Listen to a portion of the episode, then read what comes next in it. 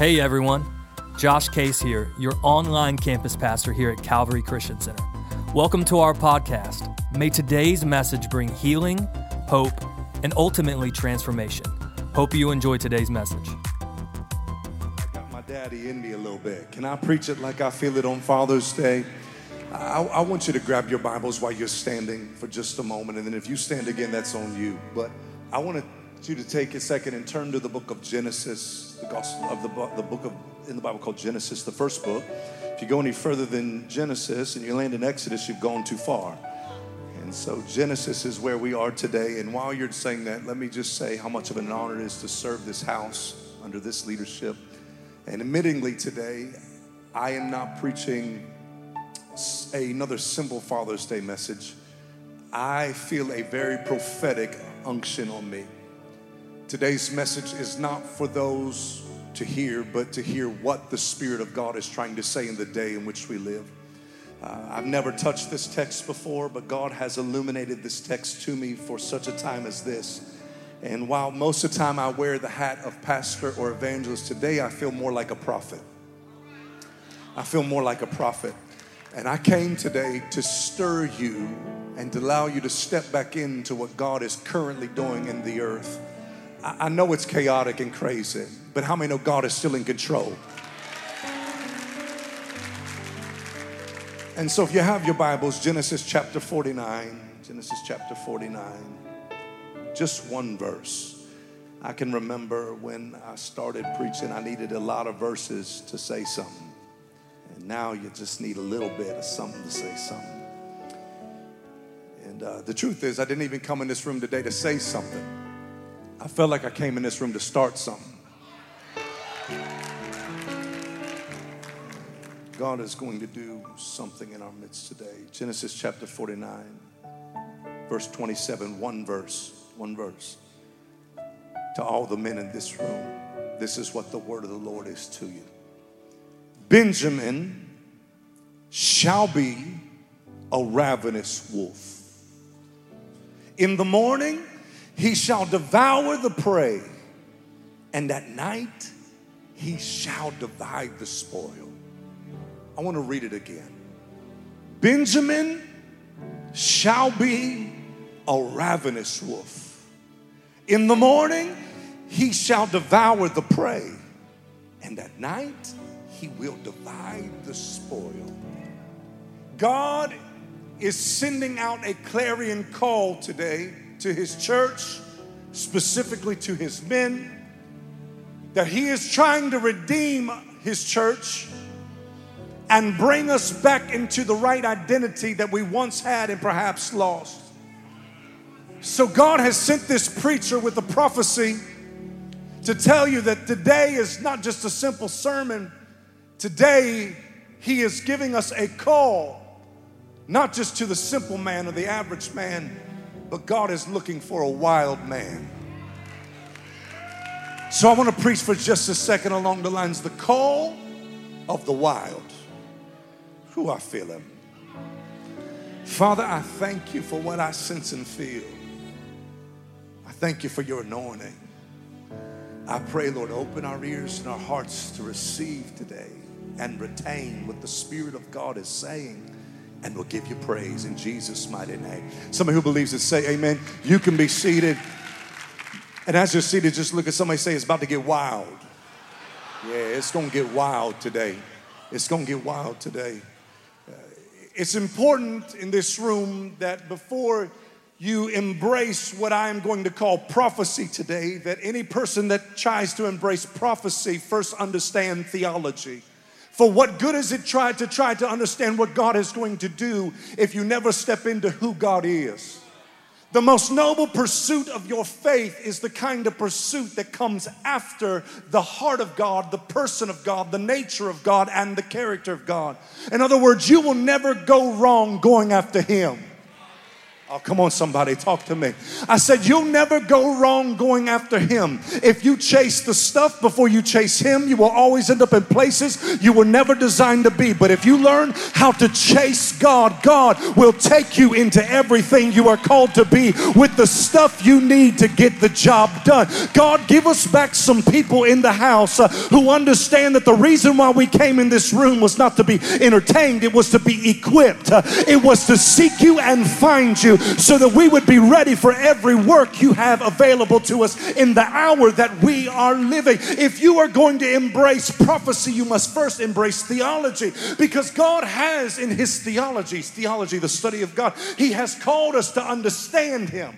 Aren't you thankful this morning that God can be understood?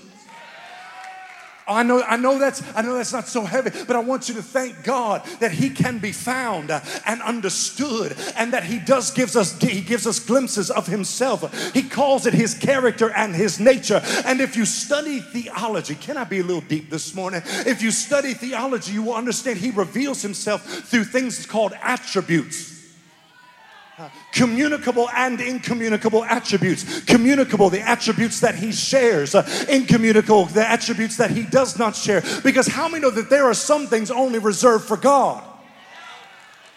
No, no, no, no. There is only some things that only God can do. There are some things that are only reserved for the power and the character and the nature of God. And how many in this room, I feel like preaching already, are thankful this morning that you don't serve some God and you don't serve a God that's like other gods, but you serve the God that is above every other God with a name that is above every other name. We don't serve some lower level God, we got the real thing. And so he reveals himself through attributes like love and holiness and uh, through life. And he reveals himself but but aside from his revelation he also wants relationship. So while he chooses to reveal himself through his attributes he has chosen to relate to us through the idea of fatherhood. God relates to his children through the concept of father and the thing I love about it is, he is not just some father, he is a father, but he's not just a father to the children of God, he is our father. Oh, come on, somebody.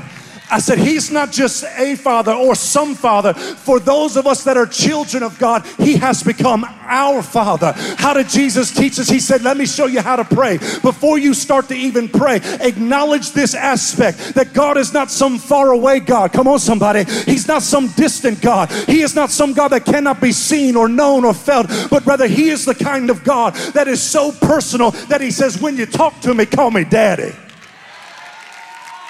And my fear in the body of Christ is that we have forgotten the benefits of being able to call him our Father. Some of us have forgotten that he is indeed our Father, that he is the kind of God who protects us and keeps us and holds us. Can I go deeper? Who blesses us now, y'all way too quiet on the Father's Day message, but some of us wouldn't even be in the room today if God didn't protect you and keep you and hold you and bless you. Come on, some of us are standing in blessings we didn't deserve. We are standing in opportunities that we shouldn't have gotten, but because He's our daddy, He makes sure that His children have all they need to become all they're called to be. Is there anybody thankful that He's our Father? And because He's our Father, I don't have to worry about what any kind of other father did to me. Because some of us stand here and treat our Heavenly Father like we were treated by our earthly Father and we equate what we've seen to who he is. But, baby, the devil is a liar. No matter if he was in your life or not in your life, no matter if he knows your name or doesn't know your name, whether he was there or not there, baby, at the end of the day, you came through him. You didn't come from him because you came from a heavenly father. Oh. My identity is not in who I came through, it's who I came from. And I came from the Father of all fathers. So I know I got some stuff running through my bloodline, but if my daddy ever says something about me, it negates every lie that anybody else has ever said. He is our Father. What would your life look like if you really began to come into the revelation that He is not just God, He is our Father? Our Father, not just white people's fathers. Not not just African American folks' fathers, not just Hispanic fathers. No, no, He is our Father. What would happen to, oh, hallelujah.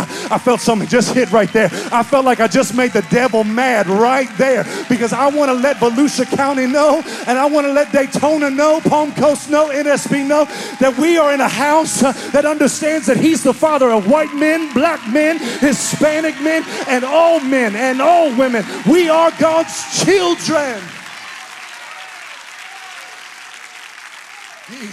He is our Father. And if you ever come into the revelation that He is your Father, you'll start to see things in Christianity a whole lot different. It'll answer tough questions.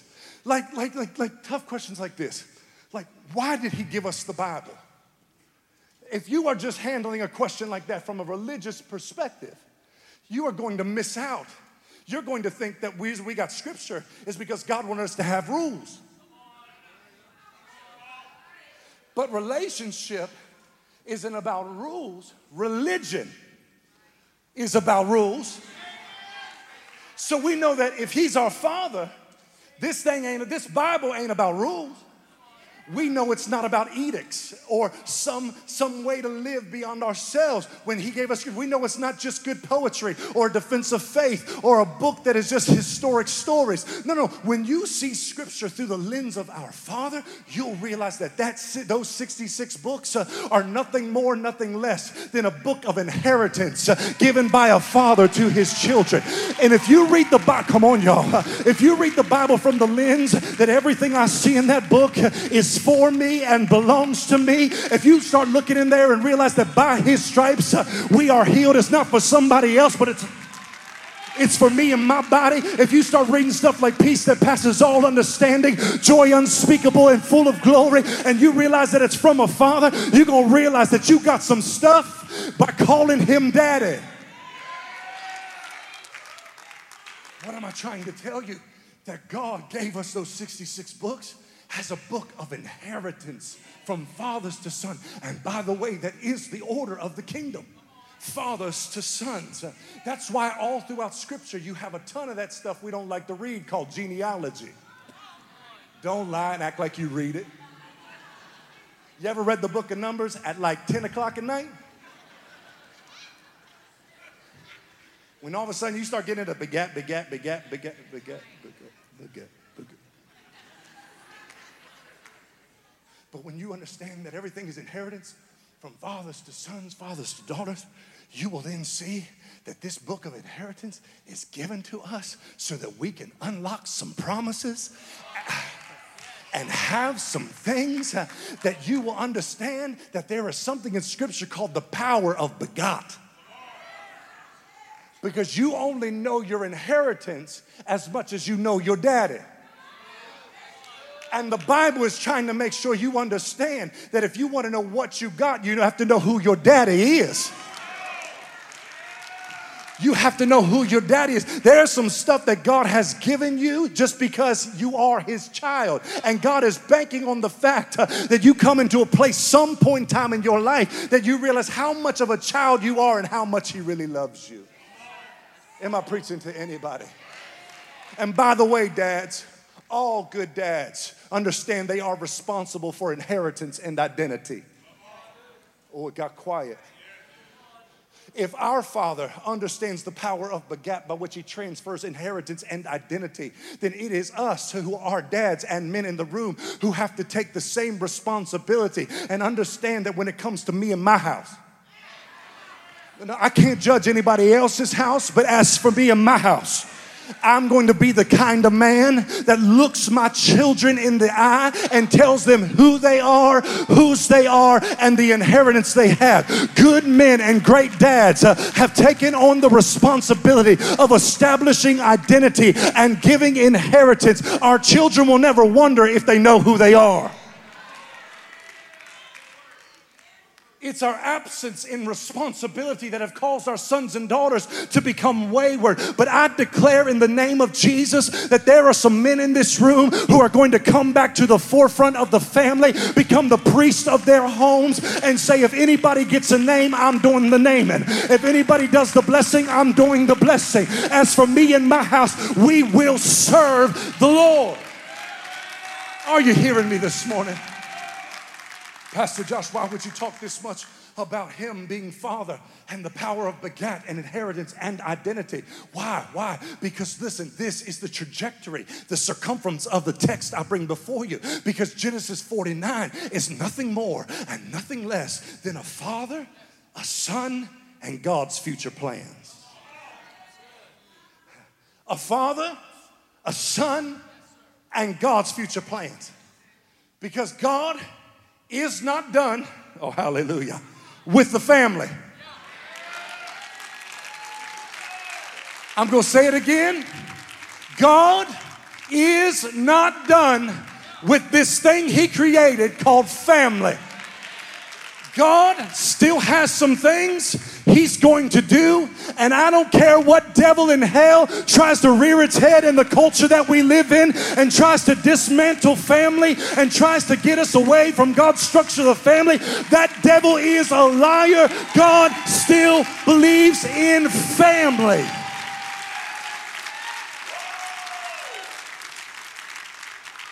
God perpetuates promise and prophecy through the concept of family, whether it be spiritual or physical. God moves things, come on, y'all, talk to me. He moves things forward in the thing called family. And in this text, it's a father, his sons, and a prophecy. Mm-hmm. Because all dads should have the ability and the want to to be the prophet of their home. Can't nobody speak over stuff like a daddy can. And God designed it that the greatest voice inside the home would be the voice of the man that everybody calls dad. Y'all way too quiet, but I'm going to preach it. If TV should never speak louder than your voice, man, music should never be louder than your voice, man. Come on, the things of the culture should never be louder than your voice. Uh, there should be some men in this room who have made up their mind that if anybody's going to speak to anything, it's going to be me. And I'm going to have the first word and the last word and God's word over my children in my family. A father, his sons, and a prophecy. The power of prophecy. The power of prophecy. Look, somebody say the power of prophecy. Can I go deeper this morning? The power of prophecy. Do you not know that when God gets ready to move endings into beginnings, He always does it through the bridge called prophecy or promise? When God wants to generate something fresh, He does it through prophecy or promise. That's why when you get to the end of a thing, God will always give you the word concerning the next thing so that you know you have permission, come on, somebody, to go into the next thing. God has a way of tying the ending to the beginning through prophecy and promise. Uh, and, uh, what am I trying to tell you? We are in the age right here, right now, where God is doing more prophesying and promising than He has ever done. What's it all about then? It means that God is just about to do something fresh in the earth. Maybe I'm the only one feeling this thing today, but I have this inner knowing in my spirit that God is about to do something we have never seen before. There is about to be a move of God that is going to shake the very earth that we stand on. It's going to shake the foundations, and hell has spent a lot of time trying to make sure we don't get there. But I came to tell the devil, I'm still here, I'm still standing, I will not be moved. God is about to do something fresh. If you believe God's going to do something fresh, I dare you to give Him the greatest praise you've given Him all morning long. I said, Here comes something fresh. I came to tell every devil and every demon you tried your best, you tried to hold the church back, but He, oh, we are still here. And so a father grabs his sons and starts to build a bridge of prophecy because the Father knows some fresh is on the way. So he gets his sons and he starts to lay them down. Come around me, son. And he starts to prophesy to the first one, to the second one, to the third, fourth, fifth, sixth, seventh, eighth, ninth, ten, eleven. And he gets down to the final son. Because here's what I know about God's prophecy God's prophecy allows us to understand that there are certain things God has already predetermined to happen. But here's what he knows that even though he determines it, you decide.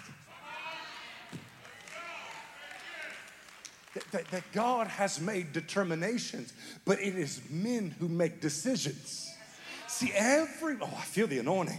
Every man in this room has a choice to make concerning the kind of man he is going to become. No, no. God has already determined some things about you. He's determined your end from your beginning. He is Alpha and Omega. God knows some stuff about where you're going and where you're heading. But what God needs you to do is line up your decisions with His determinations. That's why every man in this room has to love the presence of God and the power of God and the Word of God. Why? Because those are the hubs by which God lets men come back into alignment so that whatever He has determined, they can decide and the two can walk together. He says, I'm about to tell you what God's determined, but it's your decisions that will take you there. Hear me in this room, men. Your life is the summation of your decisions. Where you are standing right now is the summation of decisions and choices that you make. And make no mistake about it, the decisions you make today will affect you the rest of your life. God has determined, but what will you decide? Because I'm about to say it, and it's going to prompt you to start making decisions. To the 12th son, Benjamin, I have a word. To the 12th son, Benjamin, I have a word. To the 12th son, 12 in the Bible is a very important number. Come on, somebody. 12 is a very powerful number. 12 is a number of government, it's a number of order. Can I be deep? It's the number of authority. In other words, God said the reason you got to pay attention to what I say to the 12th son is because what I say to the 12th son will carry the kind of power and order and authority that will allow him to reverse every curse. And I want to tell every man in this room that God has never called you to be ruled by anything. He has called you to rule over everything. And it's time for some men to get their authority back.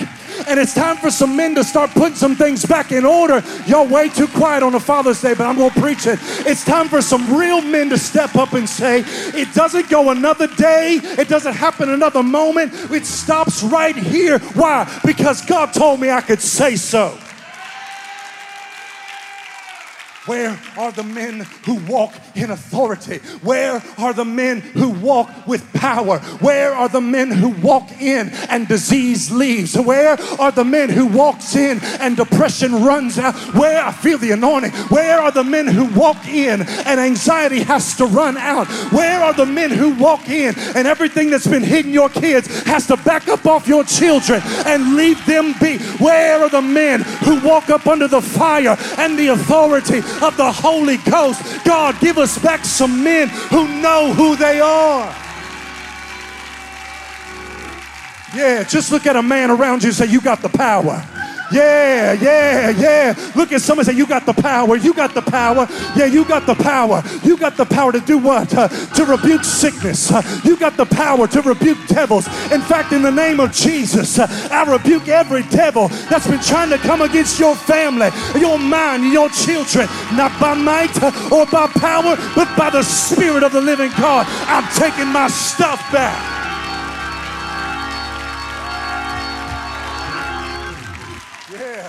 Yeah, I feel like I'm in a room with some men this morning who are about to set some stuff back in order. Some things have been going too crazy, too chaotic, but you made up your mind on Father's Day. No, no, no, not another day. We getting this thing back in alignment. God's got something for me. Am I preaching to anybody?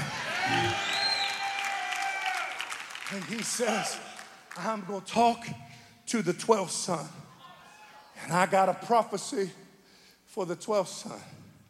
Our Father, sons, determinations, decisions.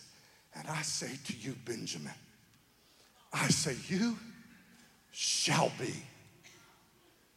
I don't even have to preach anything else.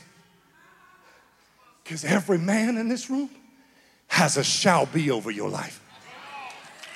I feel like running.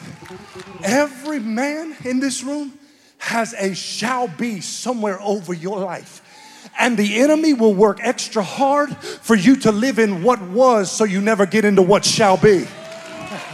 Every man in this room is fighting a fight as we speak. And the fight is what was versus what shall be. What God said versus what you did. Mistakes versus destiny. Y'all way too quiet. It's all the stuff versus what God has promised. And you have to know in this room, I came as a prophet of God to tell some men in the room, whether you know it or not, think it or not, see it or not, believe it or not, there is still a shall be over your life. There is a prophecy hanging over you that God still still has. I said, There's a prophecy hanging over your life, man. There's a prophecy hanging over your life. Uh, I came to tell some man, I don't care where you've been, I don't care what you did, I don't care how many times you messed up and you failed. The goodness and the grace and the mercy of God is still present, and there is hanging over you in the atmosphere a shall be. Can I preach to the young men for just a minute? Young men, I came to tell you let no man despise your youth. Uh, the reason why it's so intense in your generation is because the enemy sees the shall be. Uh, the reason why he's fighting you so hard is because of the shall be. But I declare in the name of Jesus, uh, you will not live in the lies of the enemy, but you will come into the shall be of God.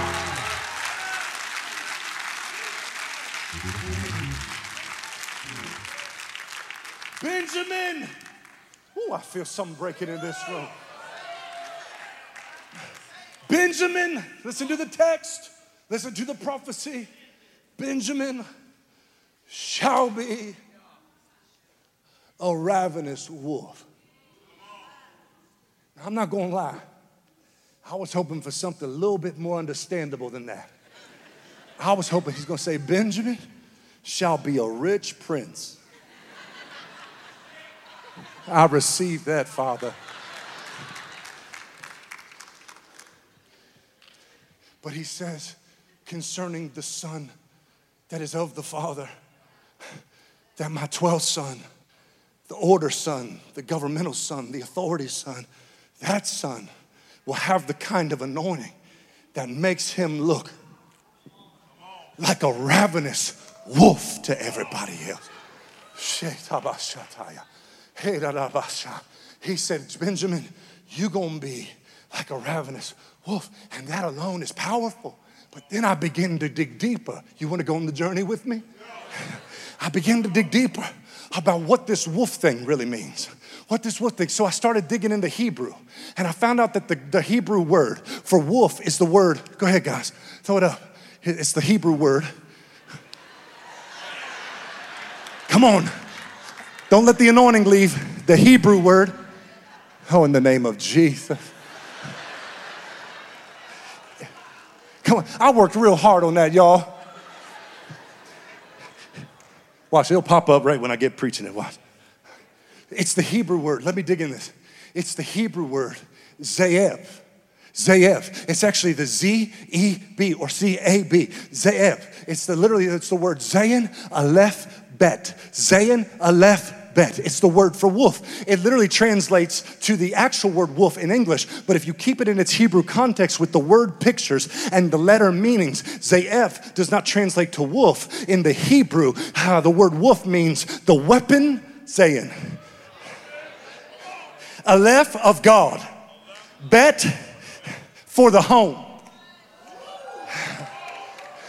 In other words, Zayin Aleph Bet Wolf means the weapon of God for the home.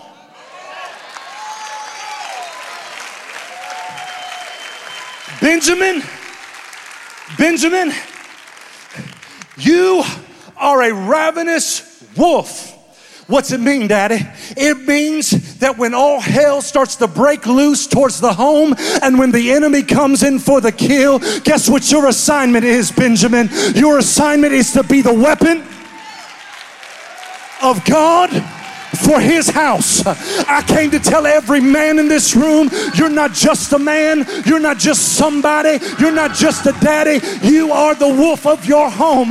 You are the weapon God has designed to stand on the front lines and say, Not here, not now, not today. And devil, if you want them, you got to go through. You got to go through me. Yeah, I feel that wolf thing rising up. I feel like I'm in a room with some men uh, who have made up their mind. Not my children, uh, not my house, uh, not my family, not my mind. Devil, if you want that, you got to run through this weapon of God. Yeah, God designed you to be a weapon. You a weapon. You're a weapon. I'm going to say it to you, believe you're a weapon. You are a weapon. You are a weapon. Whose weapon? You're God's weapon. God chooses to pick you up when He wants to fight some battles. Woo, God said, God said, you are the weapon of God for the home. You don't need a security system. You are the security system. Hear me? Nothing gets out and nothing gets in except I say so. Come on, men of God, where are you in the room?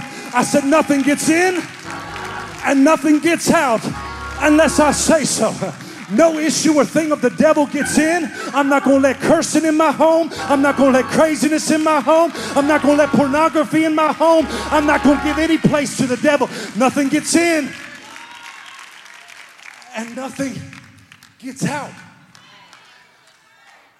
I don't care how many times they tell you they don't like you, how many times those kids say they hate you. I don't care how many times they say, Don't do that to me, and don't tell me. No, no, baby. You hold your ground, daddy, and you stand there and say, You're not getting outside of God. I will not let you run outside of the plans of God. Why? Because I'm the wolf. I'm the wolf. I'm the wolf. I am the weapon of God for my home. But he's not just a wolf. His daddy made sure to tell him inside the prophecy, you're not just a wolf, you are a ravenous wolf. Ravenous means hungry all the time. I started doing some studies about the eating habits of wolves, and I found this out. The wolf doesn't eat all the time, but all the time the wolf is ready to eat. See, see, your attitudes influence your actions. Attitudes and dispositions influence action. Let's try it again. Is there a picture back there of that wolf? Let's see. Yeah. Yeah. Yeah. See, see, men, you've been trying to figure out how God sees you and what you look like in the in the invisible. This is how God sees you. He sees you as a fierce, he sees you with a fierceness. He sees you with the kind of disposition that says, if it's available to me, I'm going to go get it. Eh, oh, hallelujah. When it comes time to eat, eh, I'm not going to wait for it. Eh, I'm going to go get it. And guess what? When the wolf goes and gets something, he doesn't get it with his hands, he takes it with his mouth. That's why there's got to be some hungry men in this room who don't mind praising God like they've lost their mind. There's got to be some daddies in this room who don't wait for a song or a preacher or the right moment, but they come in this room with their mouths open saying, There are some things God has promised me, and if I'm going to take it, I'm going to take it with my mouth. Uh, so forgive me while I shout hallelujah. Forgive me while I shout glory to God. I wonder if I've got some men in the room who can take 10 seconds, uh, open up your mouth, uh, and give God the greatest praise you've given Him in your life. Yeah, there's the sound of the wolf, uh, the sound of the wolf, uh, the sound of the wolf. He shall be, oh, I feel this thing revving up. I'm about to close. He said, He shall be a ravenous wolf. He's always ready to eat. Men, hear me by the Holy Ghost. God is looking for men who will be hungry for Him all over again. He is looking for men. I know we taught you to have it all together. And we taught you in Western society that you couldn't cry and you couldn't show emotion. But, baby, you're not part of Western culture. You are part of the kingdom of God. And in the kingdom, emotion is allowed. In the kingdom, passion can be put on display. Oh, in the kingdom, desperation knows no decency. And if you come into the kingdom as a man, God gives you permission as a man to lead your family, to let them know what worship and hunger and a spiritual appetite really looks like.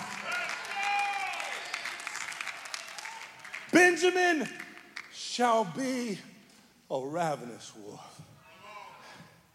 The word ravenous in the Hebrew is the word taroth.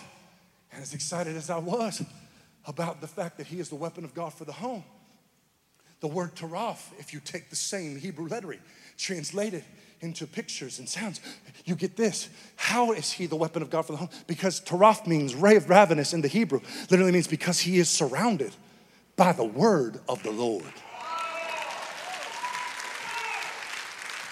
Do you want to know, men, how you can put your foot down and never be pushed off of the line? Do you want to know how you can stand up and look every devil in the eye and say, Take your best shot and do it without ever wincing or whimpering? It's because, uh, yes, you are the wolf, uh, but the word of the Lord is surrounding your life uh, that when you take up your position, come on, somebody, talk to me. When you take up your position, man of God, God promises to put a force field around you. And what is that force field? It is the word of the Lord, it is the sword of the Lord. And here's a word for somebody God's word has never lost. Y'all way too quiet. I said, God's word has never lost. When God's word gets applied, God's word has never lost and it never will. You are the wolf standing surrounded by the word of the Lord. And I came to tell you before I finish the enemy doesn't want you to know it, but that's who you are to God. Yeah. And if you're going to be the ravenous wolf, he says two things can happen. When you come into alignment as being the ravenous wolf, two things can happen. You can devour the prey in the morning, you will be able to devour the prey in the morning. Devour means to tear apart. He doesn't eat it first, he kills it first. And God is giving some men a chance to be the kind of wolf that, uh, that when you make your stand, you don't just stand, you begin to engage everything that is not God with one sole idea that by the time you're done dealing with it, there'll be nothing of it remaining. Yeah, that's I'm talking to some men who got to make up their mind that lust may come to my doorstep, but lust goes no further than me. I'm going to tear lust till lust doesn't remain anymore. Alcoholism and addiction may run in my family and it may come to my door, but by the time it gets done dealing with me, the weapon of the Lord uh, in the home, surrounded by, by the time I get done with it, alcoholism is no more. Y'all ain't saying nothing. Addiction is no more. He is giving some men permission to devour the prey. Why would I preach that in an hour that we're living in? Because all you have to do is look at the de- what the devil is trying to do. Now, I know I ain't gonna get any amens on this, but I'm gonna preach it anyway. Because the enemy has spent decades, decades setting up this attack today. And men, the attack is not towards you, the attack is not towards our wives, the attack is at our children. He has spent decades trying to make things acceptable and tolerable, and he tried to make the chaos and the confusion something that is normal. But I came to still tell that devil today that devil is a liar. Our children are not called to confusion. Our children are not called to chaos. Our children are not called to wonder who they are and where they came from and who they ought to be with. No, our children are children of the Most High God. Our sons are sons, and our daughters are daughters. We love you, but I'm telling you, come back home. The Father's waiting.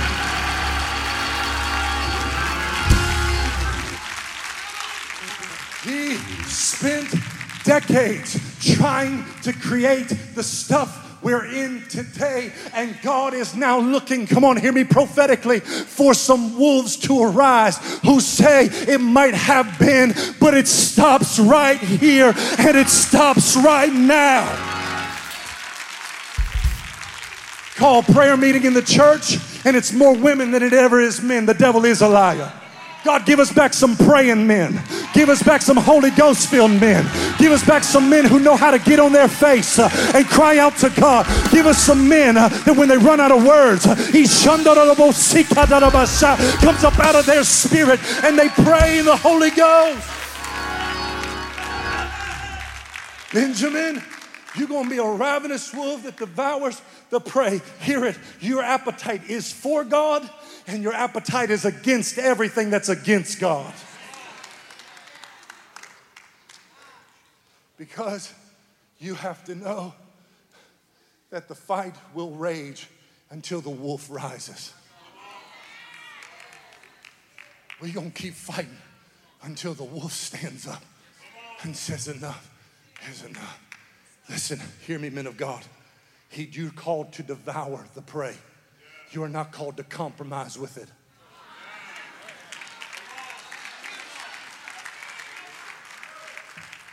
I don't care if you email me or message me. I'm here to tell you, men, the days of compromise are killing the next generation. Your compromise, let me tell you, well, some of you aren't devouring the prey, but you're letting the prey hang out in the corner. You're over there and compromise, let it play. But God doesn't ask you to play with it, He's called you to kill it.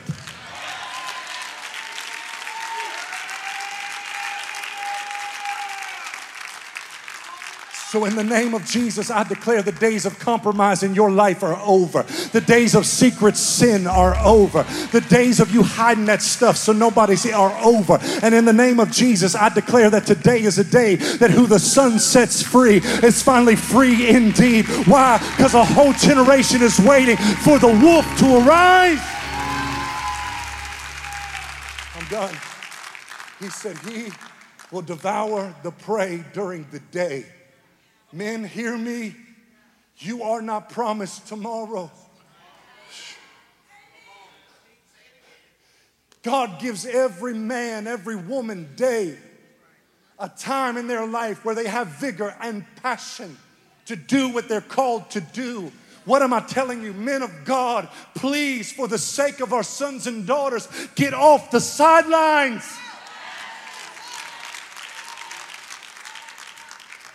And please, in the name of Jesus, get back in the game.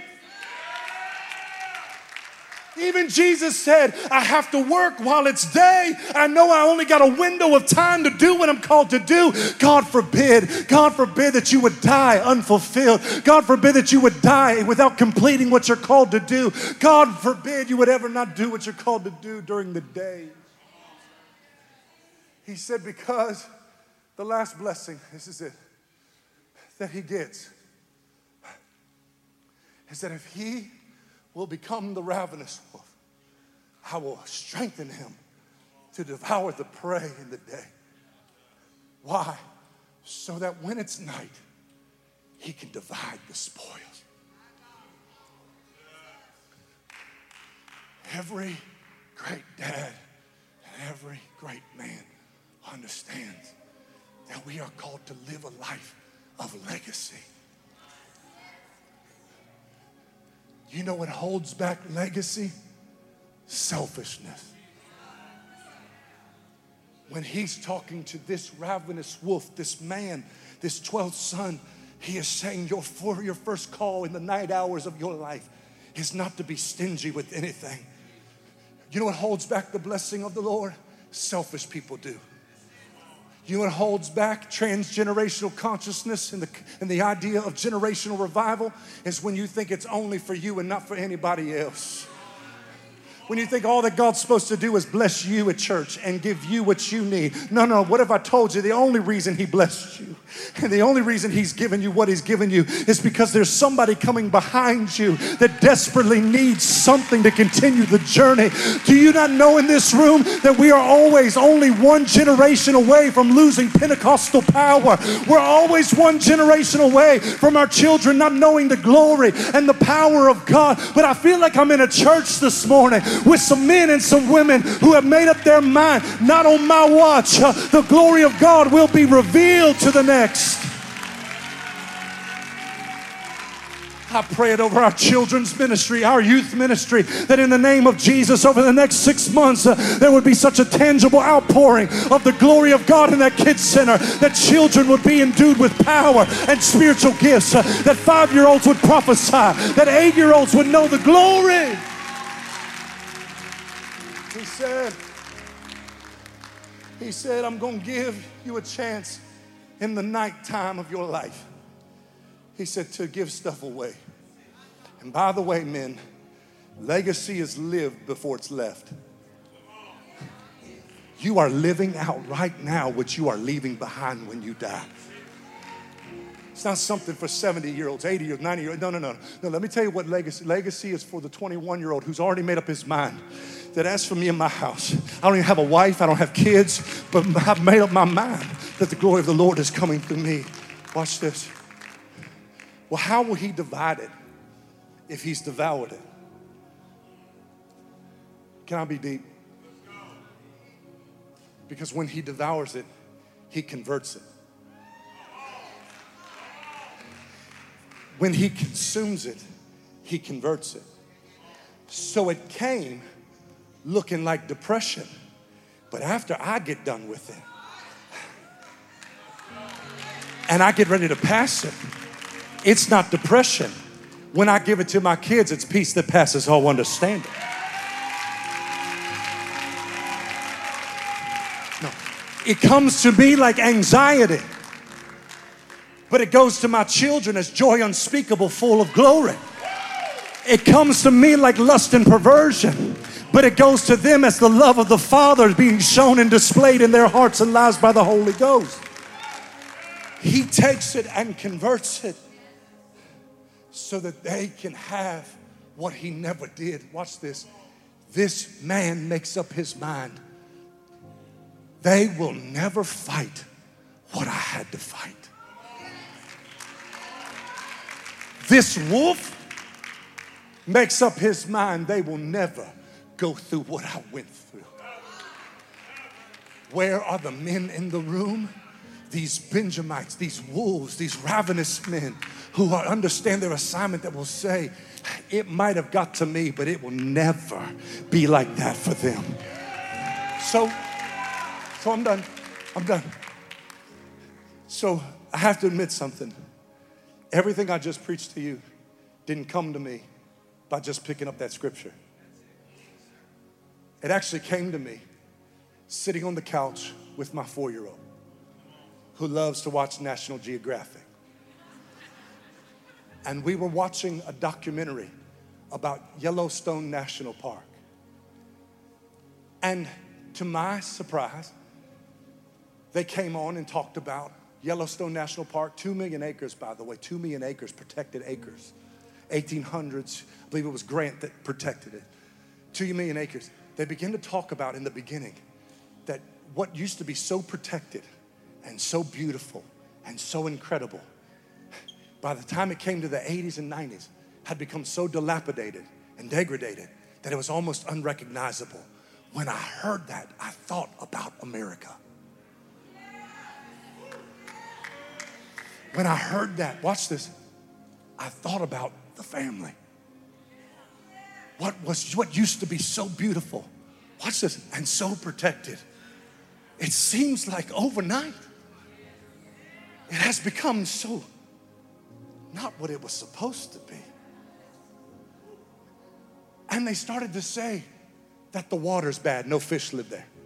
They started to say no willows are there, no grass there. Why?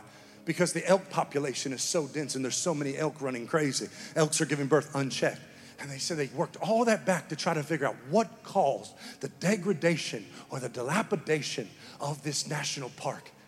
And they found out that the thing that held it all back is was because there was no wolves. That the reason two million acres had gone to a place it was not supposed to be is because the wolves had left the territory. And not just the wolves, the wild ones. So I said, What happened to the wolves? Some of them ran off. Let me say this because one of the problems that has plagued America is fathers who simply decide they don't want to be dads.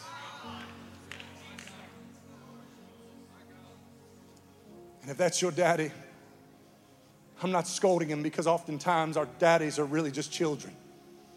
But I came to tell you some of the, some of the issues we're fighting in America is the idea of fatherlessness.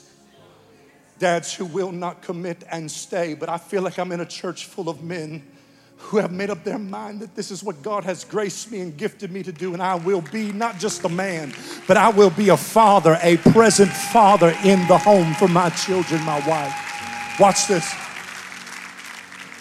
The second thing that was caused the wolves to leave was that hunters were coming in, trained hunters, specifically there to kill the wolves. Men leaving the home is one thing, but the enemy had some trained assassins over the last couple decades that were assigned to kill the wolf. The enemy was on a rampage, sniping and assassinating the wolf.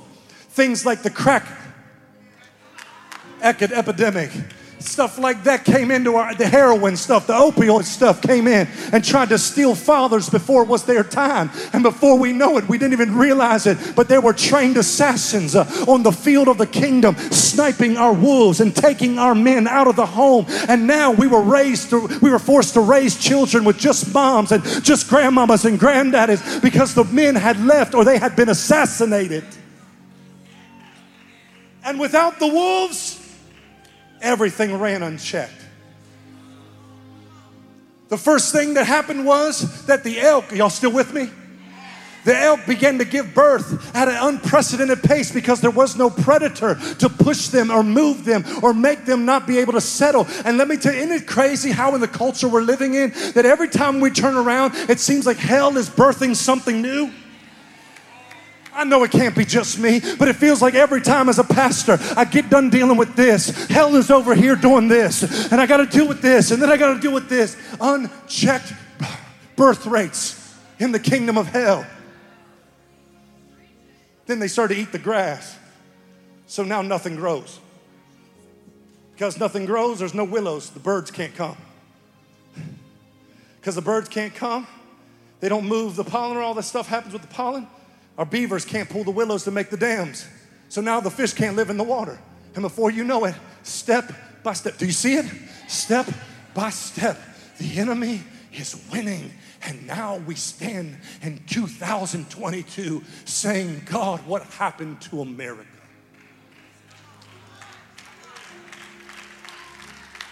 So in 1995, somebody had the idea if the wolf leaving caused it, maybe if we bring back the wolf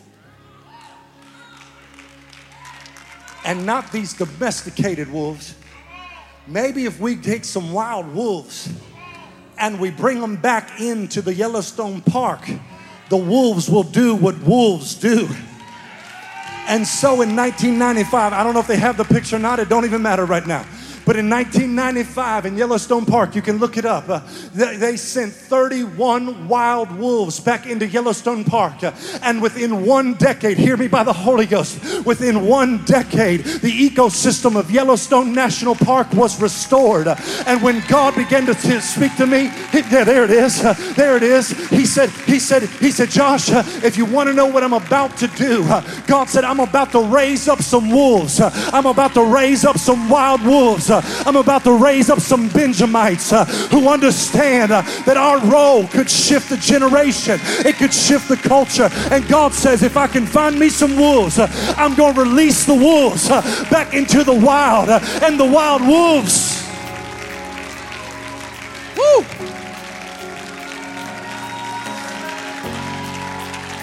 Let me tell you what happened when the wolves came back. I looked it up.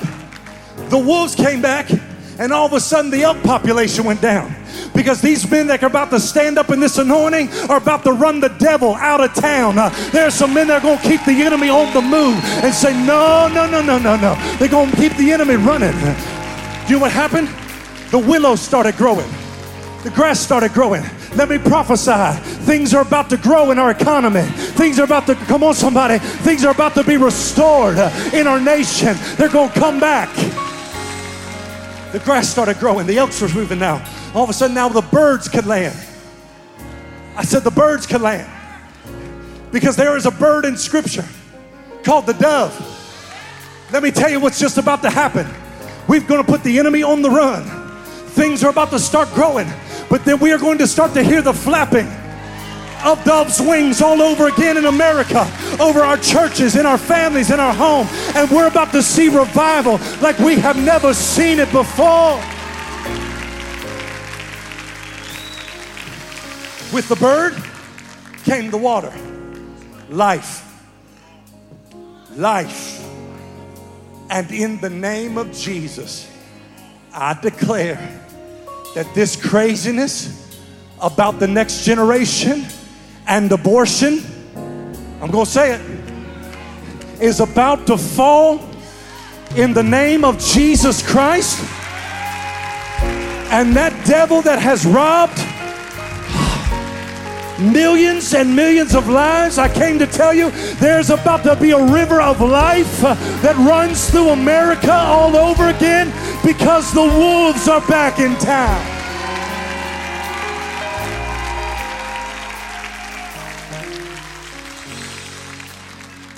So I closed my Bible. Stand to your feet. I closed my Bible. Throw that article back up. This was the last article I read. And I read the title How the Rewilding of the Wolves Saved Yellowstone National Park. One word in that whole thing stirred me to the core. It wasn't the word wolves, it wasn't saved. The process of releasing the wolves back in, they gave it a name. They called it rewilding. Calvary, we're about to hit this altar call, but I came to tell you if you're trying to figure out what God is doing these days, if you're trying to figure out what's happening in the church, God is undoubtedly rewilding his people. Let me tell you, 2020, the enemy tried to muzzle us. He tried to domesticate us. He pushed us into our houses. He made us domesticated. But let me tell you what God is doing on the other side of this pandemic. He is releasing his church back into the wild. he is calling his men and his women to become wild all over again. And God is asking a question in this room where are the wild wolves? Uh, where are the Benjamins? God has determined that this next season will be wild. The church in, in the book of Exodus was called the church in the wild. The book of Acts church was a wild church. What made them wild? They were led by the Spirit. Do you realize how wild they were? That by the time we get to Acts 17 6, uh, the Bible says, Here come those men that turn cities upside down. Uh, Why? Because it's a wild people and a wild church. Uh, I came to tell you, mama and daddy, get ready. It's about to get wild. Uh, We're going to have wild services. You're going to have wild revival in your heart. God is about to put the wild back in you.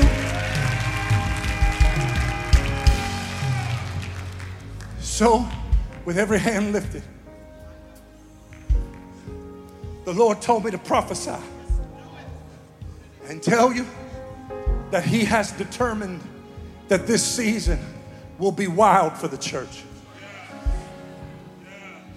Because in our, in our rewilding, He is going to redeem the time.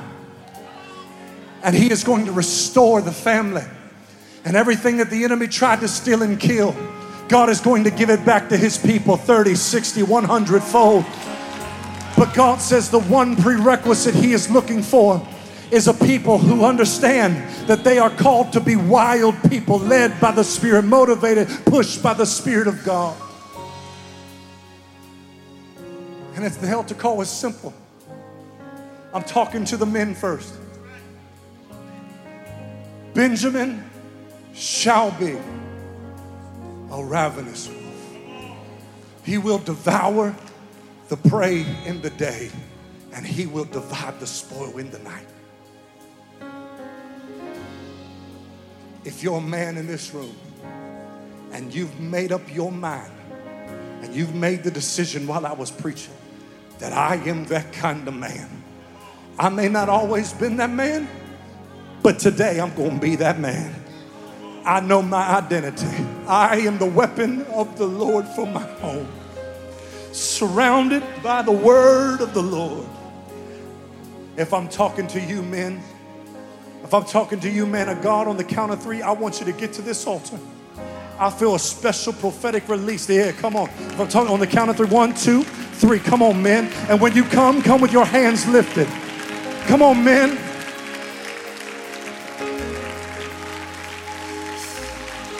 Come on, men. Ladies, where you at?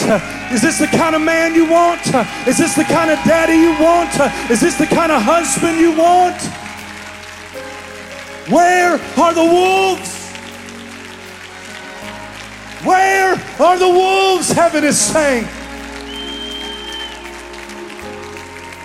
There is, listen, listen, there is a call to the wild. Heaven is calling you to be wild all over again. Every man with your hands still lifted, look at Pastor Josh. Some of you, it's been years since you put your hunger for God on display. It's been years since you were who you used to be during church time. You've lost your passion. You've lost your vigor, and some of you, rightly so. Life has a way of taking out. But the Lord told me today that if you say yes, He is going to endue you with power.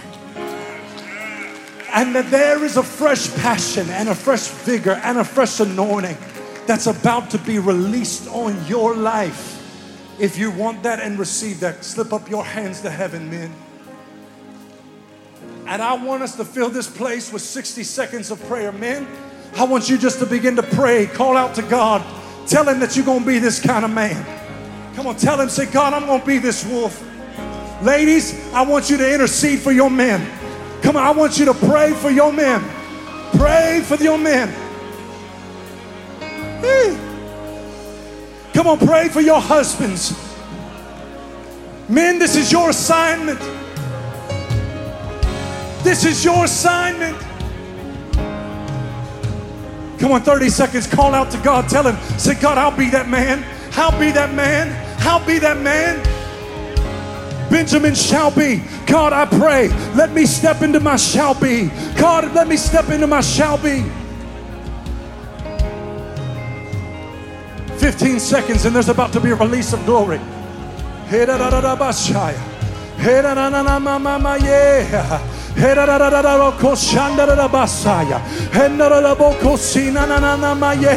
I feel some stirring. I feel some breaking. Oh. I will be. Come on, tell him. just a few more moments. Tell him, I will be. I will be that man. God, make me that man. Make me that wolf. Gee.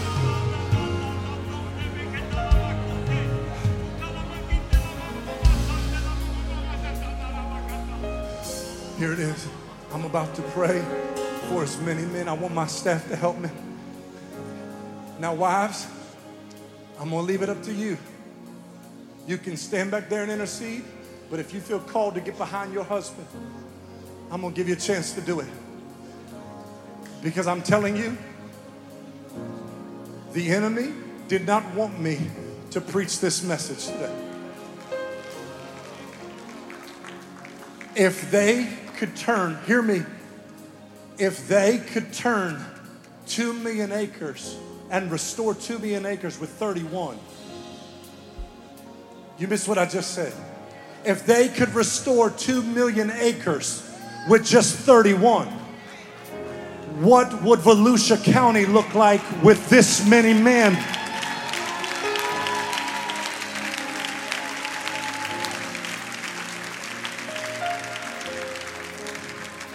Now, ladies, I want you to begin to pray and pray in the spirit. Put your hands on your on your man. We're about to worship. We're about to pray, but I feel something breaking. Come on, pray for him, women. Because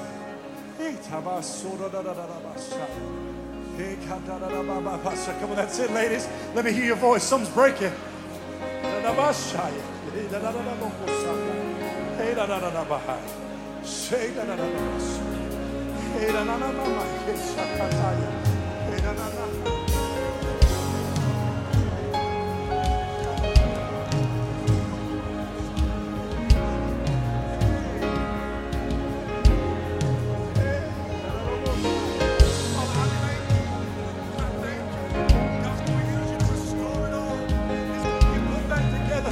Come on, pray for him, ladies.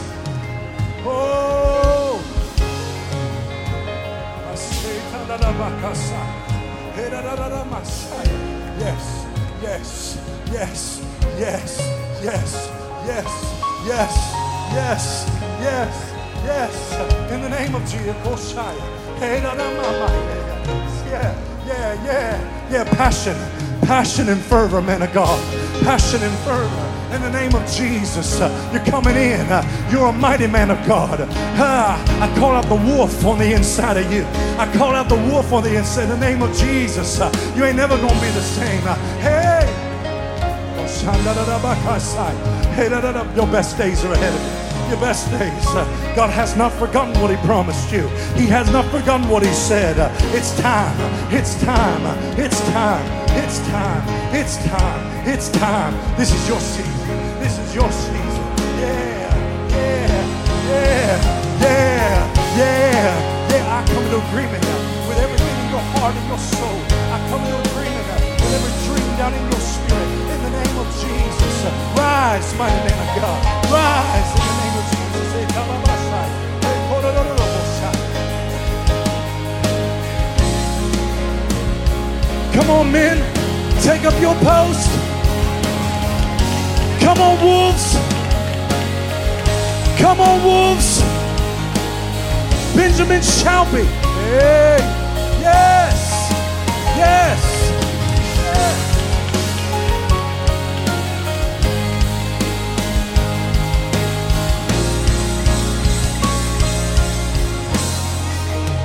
Now, prayer team, we're about to worship. And I want staff, help me. Going to happen fast. But the Lord said that this anointing was to be released. Your heart's cry for it is the prerequisite. But there is about to be an anointing released on these on the men of this house. And it's about to be wild. I said it's about to be wild.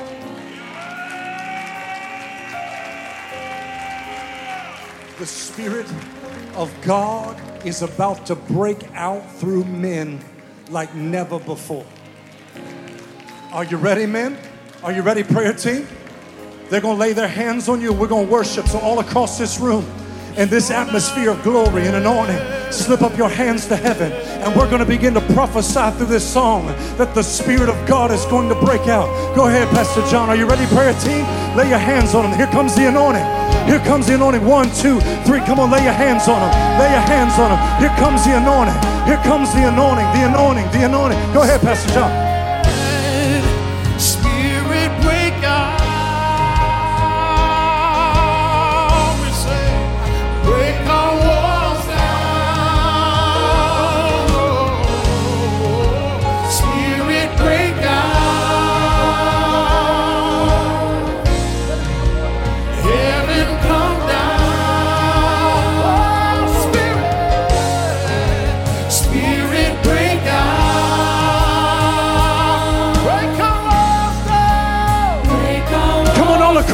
Room. We prophesy, we say, Spirit break out. Heaven come down. Heaven come down. yes, Spirit. Spirit break out. Spirit break out. Here come the wild ones. Here come the wild ones.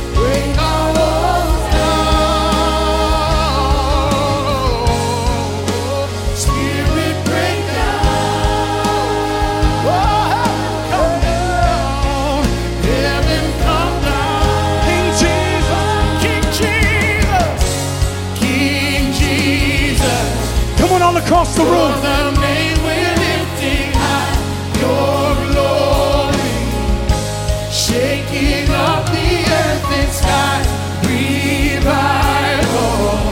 We wanna see your kingdom. Come on, one more time in this room. I feel something being imparted. I feel something being released. Yes.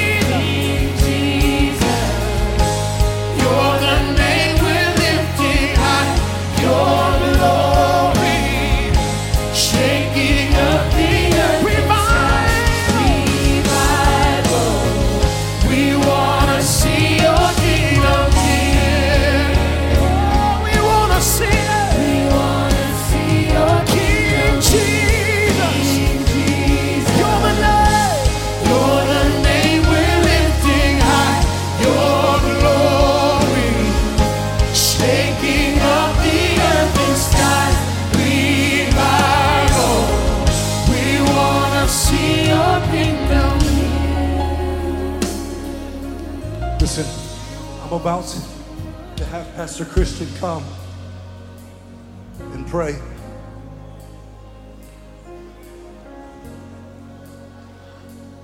But I believe there is an impartation that has been made in this room today. The voice of heaven resounding on the call of men in this season. Hear me.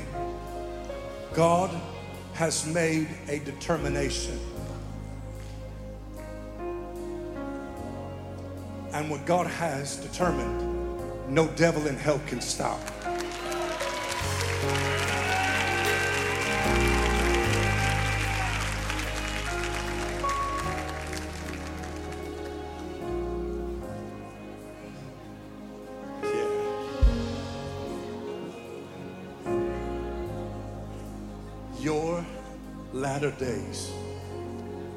Be greater than your former days.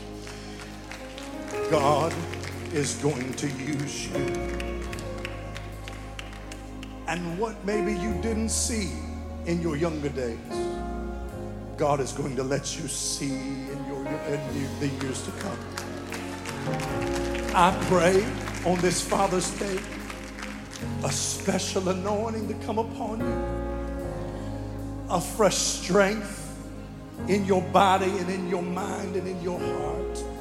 The Holy Spirit is giving you the passion to do and see.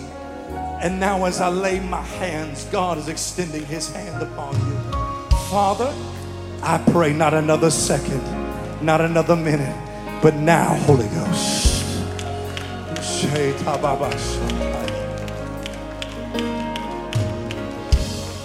Sorry, just have to obey the Lord.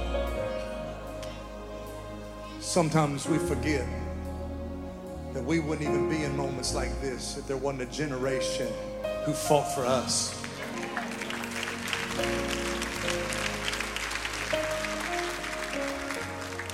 There is, Pastor Christian, get ready.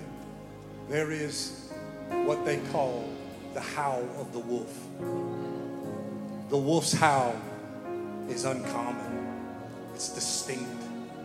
It's how they communicate that the hunt is on. It's how they speak that territory has been taken. And some would call it the howl of the wolf, but in my research, it's actually called the cry of the wolf. My last prophetic utterance is that you better get ready.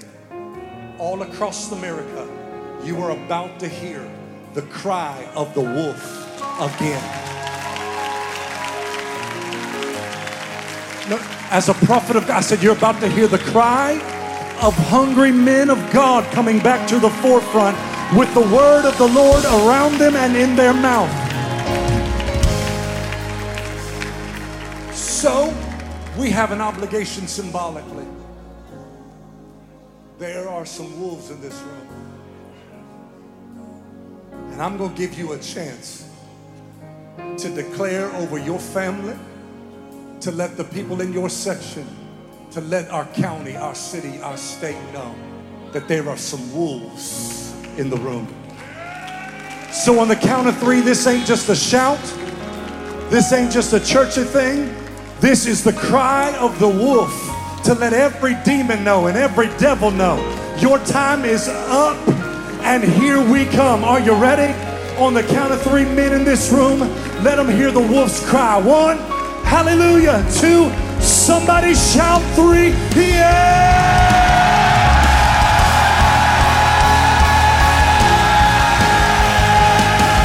Shout, shout, shout. Yeah.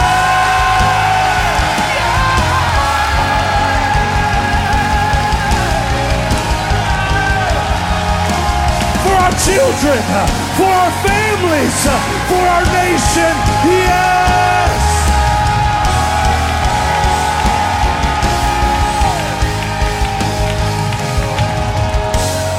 You to seal this thing. Anybody walking out of here a little bit different today? Did God speak to you through that word? Thank you for joining us for today's message. You can continue to be part of all that God is doing here at Calvary Christian Center.